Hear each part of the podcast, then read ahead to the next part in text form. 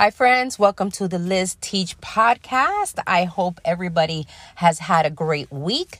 It is October 23rd. It is Saturday for me as I am recording this.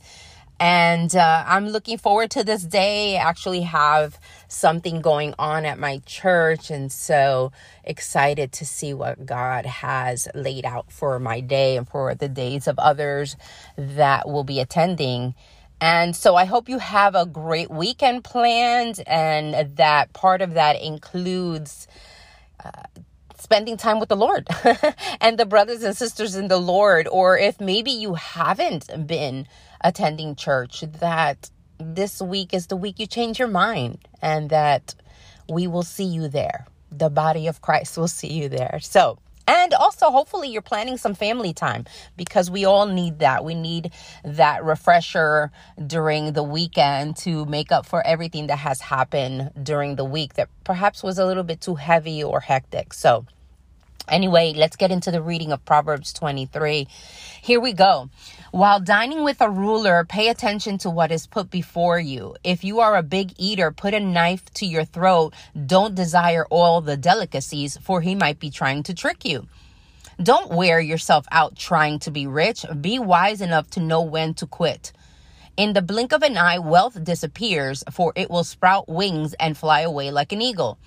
Don't eat with people who are stingy. Don't desire their delicacies. They are always thinking about how much it costs. Eat and drink, they say, but they don't mean it. You will throw up what little you've eaten, and your compliments will be wasted. Don't waste your breath on fools, for they will despise the wisest advice.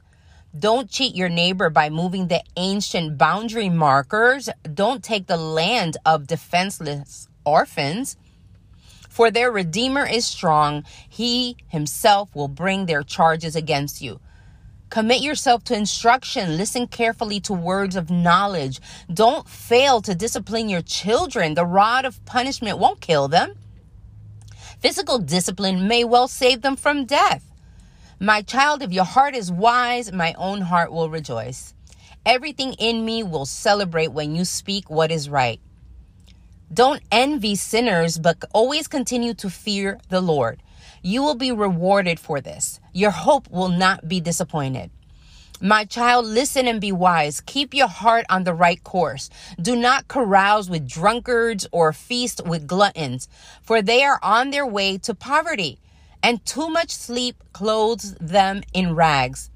Listen to your father who gave you life, and don't despise your mother when she is old. Get the truth and never sell it. Also, get wisdom, discipline, and good judgment. The father of godly children has cause for joy. What a pleasure to have children who are wise. So give your father and mother joy. May she who gave you birth be happy. O oh, my son, give me your heart. May your eyes take delight in following my ways. A prostitute is a dangerous trap. A promiscuous woman is as dangerous as falling into a narrow well. She hides and waits like a robber, eager to make more men unfaithful. Who has anguish? Who has sorrow? Who is always fighting? Who is always complaining? Who has unnecessary bruises? Who has bloodshot eyes? It is the one who spends long hours in the taverns trying out new drinks. Don't gaze at the wine seeing how red it is, how it sparkles in the cup, how smoothly it goes down. For in the end, it bites like a poisonous snake. It stings like a viper.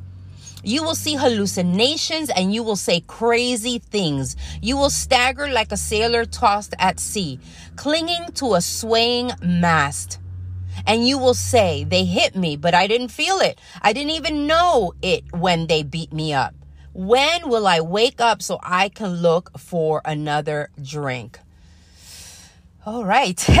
Some great advice and admonitions there at the end about just doing a little too much drinking. It's not sinful when we drink. The sin happens when we just don't know our limits and we just go too much or we use it to cover up other things. I mean, it's in the word of God. The word of God says, do not be drunk with wine because there's disillusionment disillusionment. Get your words out, Liz. There is disillusionment there. There is disappointment. And so just be careful with that. Be very, very careful and let God, the Holy Spirit, guide you in that. All right, my friends, that's it for today. I need to get in and get about my day and uh, do what I need to do. It's always a pleasure to uh, be on this podcast and have you listening. God bless you. Have an amazing day.